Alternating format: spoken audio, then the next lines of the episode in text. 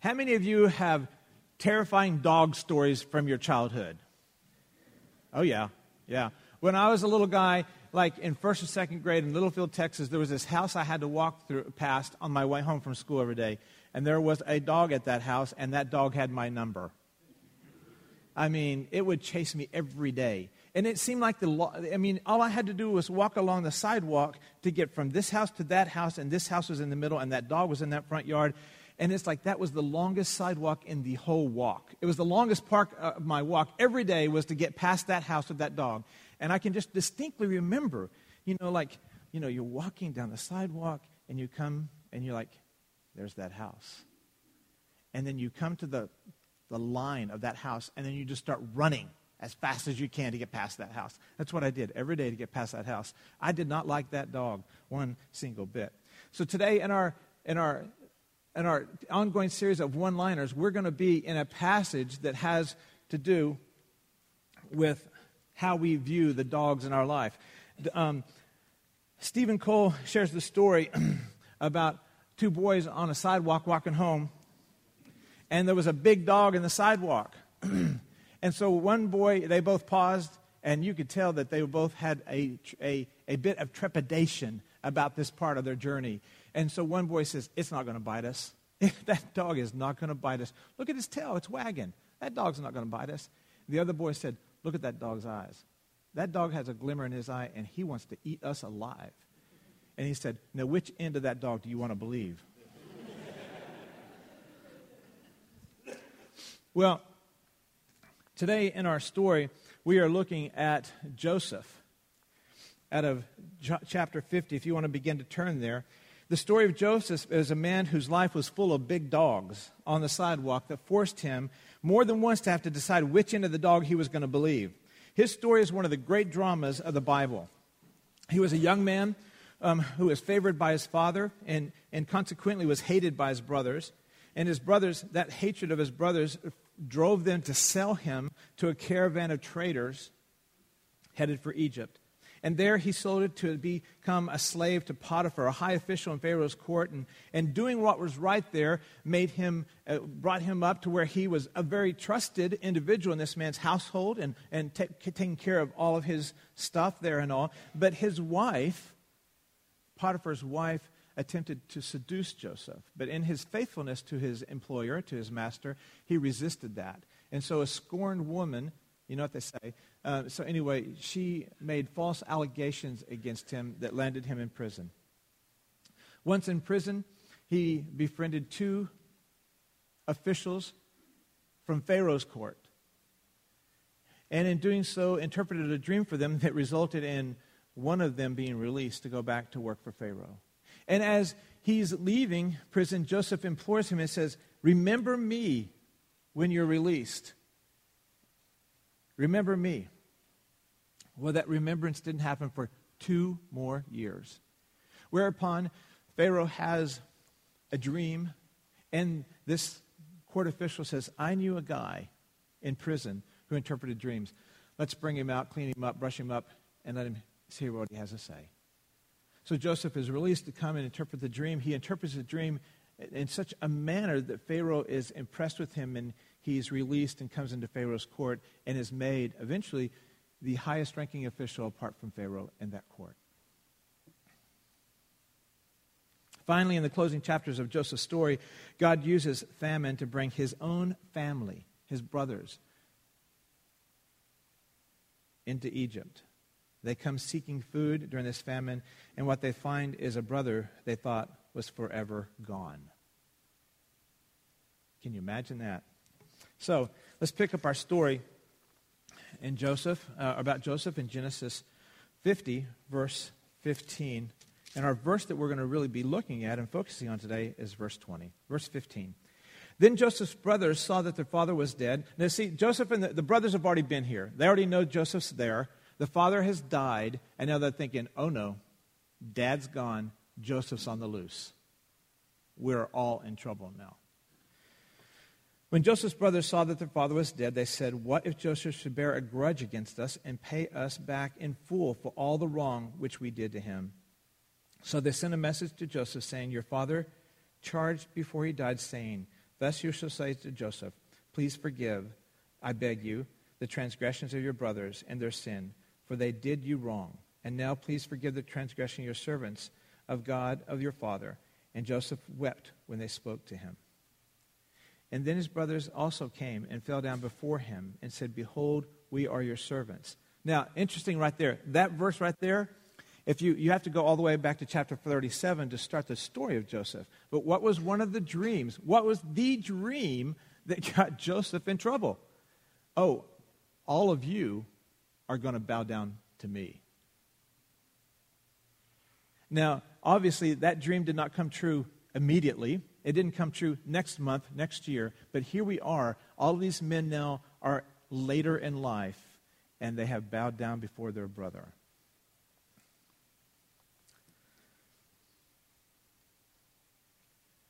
So, verse 18, let me re- reread that. Then his brothers also came to him and fell down before him and said, Behold, we are your servants. But Joseph said to them, Do not be afraid, for I am in God's place. And as for you, this is our verse, you meant evil against me, but God meant it for good in order to bring about this present result to preserve many people alive. You meant evil for me, but God meant it for good. God meant it for good. How does a prison, how does a person go through such hard times, unjust circumstances, pain, suffering, sorrow, cancer, and not find that bitterness and anger defines them. Now, we probably know somebody that that's true of. And that somebody might be in this room today that bitterness and anger has defined them because of their life circumstances, because of things that other people did to them, just because of circumstances. How did Joseph not turn out that way?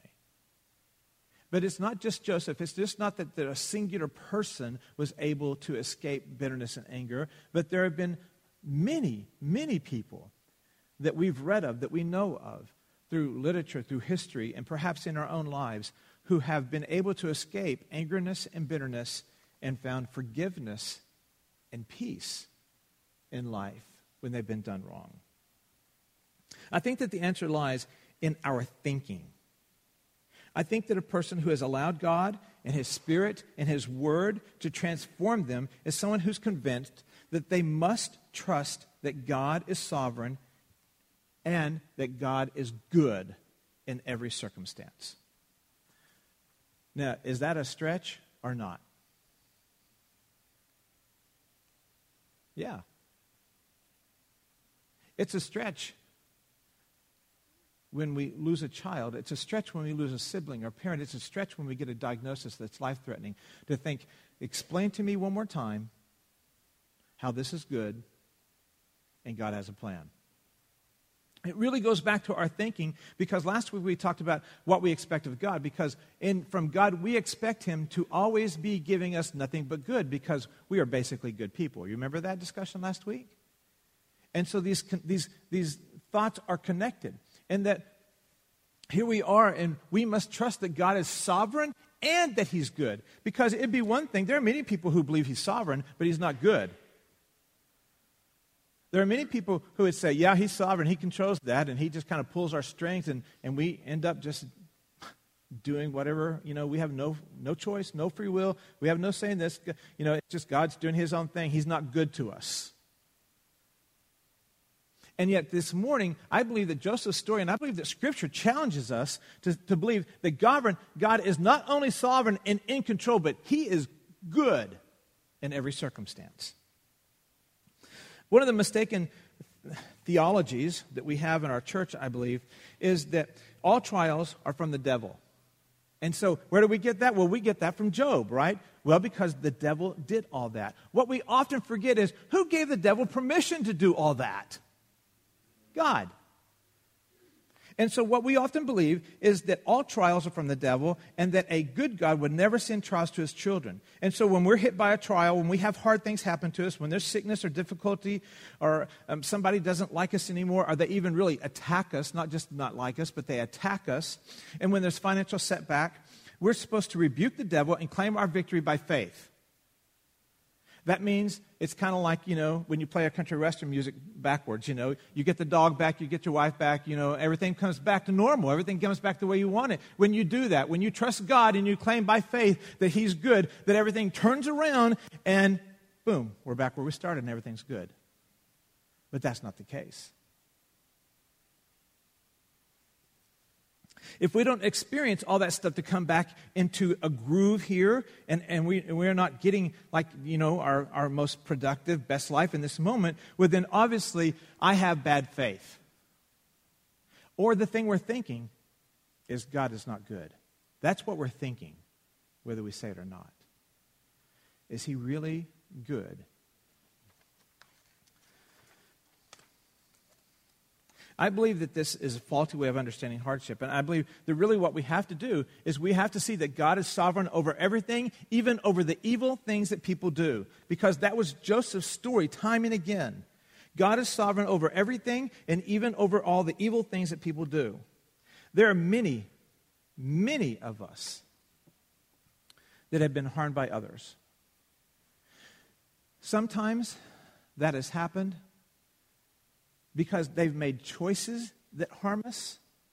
They didn't reach out and, and deliberately strike at us, but their choices were hurtful to us and damaged us and made our life more difficult. We see that especially in the choices of family members all the time. But at the same time, there are choices that people make that are intentional, that are harmful, that are painful all the time. And again, it is most painful when it's family members. There are many of us who have been hurt by family members. And Joseph's story demonstrates that we have to believe there is a divine and deeper meaning in these troubles if we are going to get through them without being defined by anger and bitterness we have to believe that there's a divine, a God designed, and deeper meaning in all of these hardships of our lives. That He is in control, that He is sovereign over every circumstance.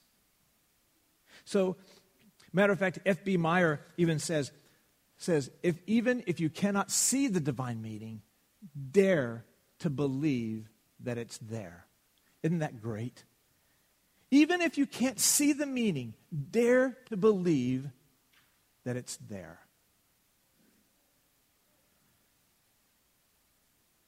Dare to believe that it's there. God is sovereign over our family members who have harmed us, just like he was sovereign over Joseph's family. And yet, their actions, while meant for harm, God used for good. God is sovereign over people who willfully sin, just like Samson, who willfully sinned by marrying a Philistine woman. His actions set up an opportunity to save the Philistine, uh, to have victory over the Philistines. It's important to believe that God is sovereign not only over major things that happen, but also over all the daily, mundane, stub your toe kind of stuff that happens in a day car problems, traffic jams, interruptions, clogged drains, sick kids, and a million other little frustrations that happen every single day. From the moment you put your feet on that cold tile floor and to the moment you lay your head on that soft pillow, life is full of that stuff. Is he sovereign over that or not? Does he have a purpose in that or not? And is he good in every single one of those circumstances? It's so easy to believe that God is good in everything except for when it involves me. It's so easy to believe that God is good in everything when everything is good. But would we be so quick to shout and to thank God like we have done today if God's report had not been good? Was God still sovereign? Was he any less good if Scott had come to us this week and said, We got bad news? We've all been there. We've all received the bad news. Was God still good then? It's very easy to believe that when he heals us of our cancer, that he was good. When he brings back a family member, that he's good. When we get our job back, that he's good. Was he good when we lost our job? Was he good when we got the diagnosis? Is he the same yesterday, today, and tomorrow, or not? You see, when we're confronted with these things, we just take them in stride. We think, okay, fine, we'll figure this out. And we get angry, we get bitter, we pray about it. But really, what we have to think is like, is God the same? What do I be, believe about God in this moment? Because yesterday, when it was such a great day, I believed He was really good. Do I still believe that today? Because if I can't say that today, He didn't change. Who changed? Me. I did. So, is he good every day? Is he good in every circumstance? Is he good in every diagnosis? Is he good with every bank statement or not? He is. And if he is, then what needs to change? Us. Our perspective, our understanding of him, our understanding of how he works.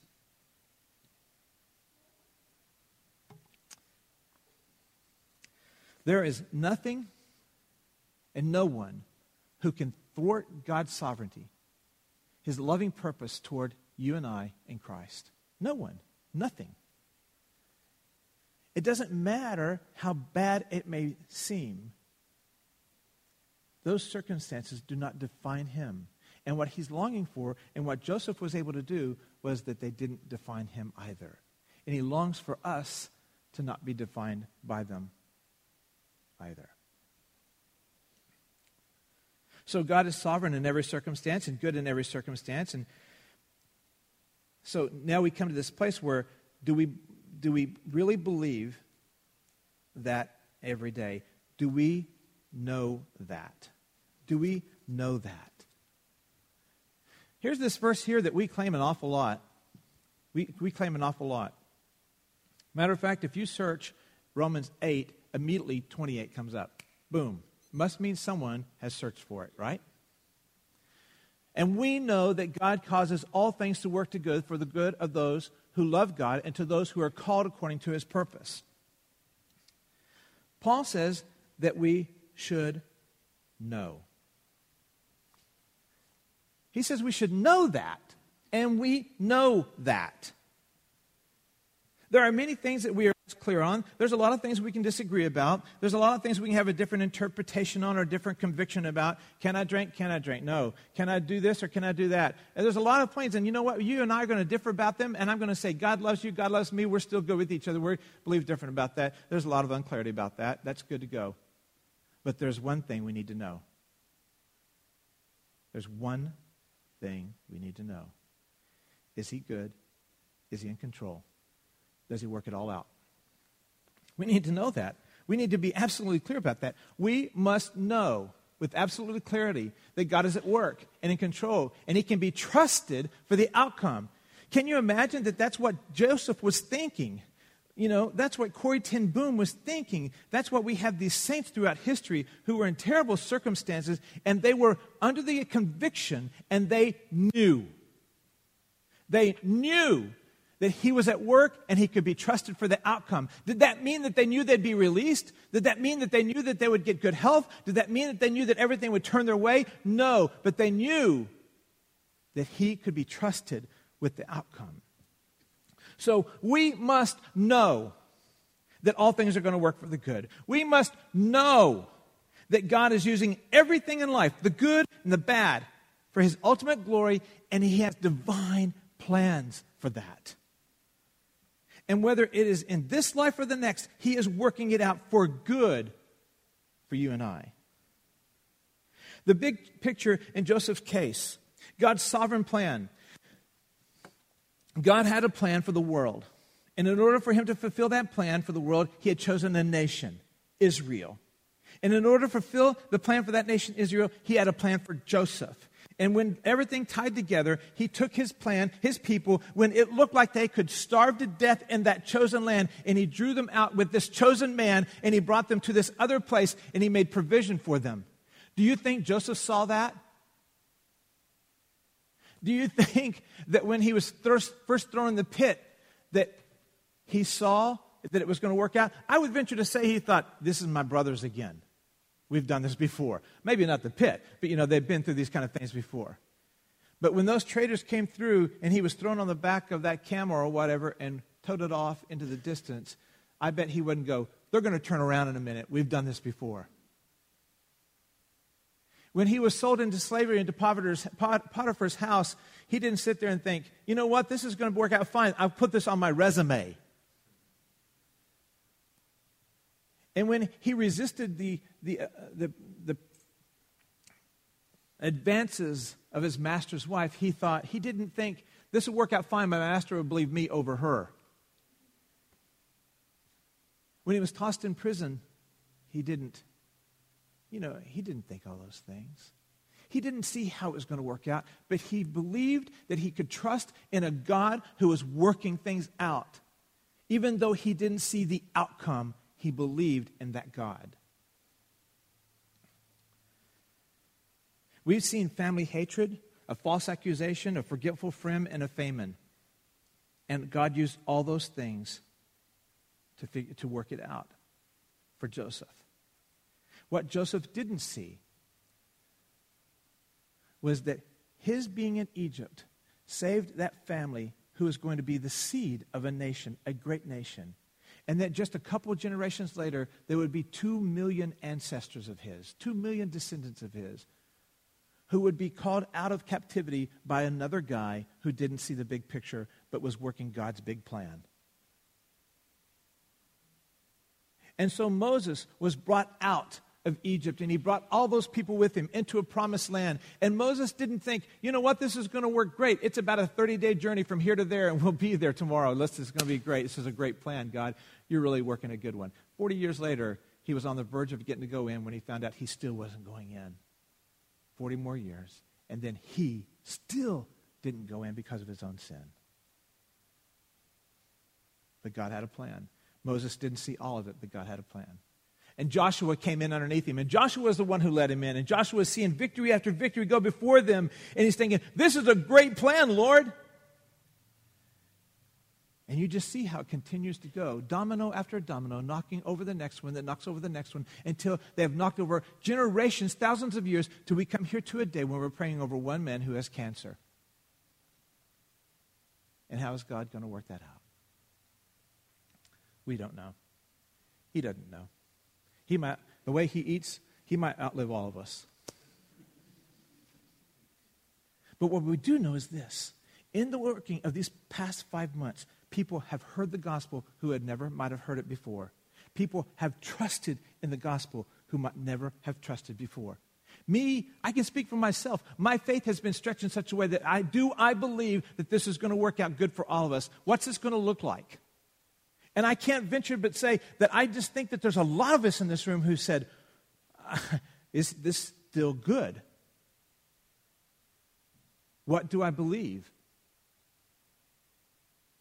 the trickle down of his experience into our lives, and then what it will do for our lives, what it will do for people who come in behind us.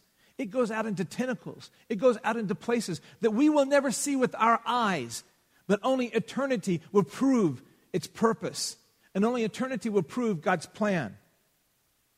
Only eternity. And today, tomorrow, five months ago, it didn't look like a good plan. It didn't look like a plan I want to be a part of. Because I was looking at it with my eyes.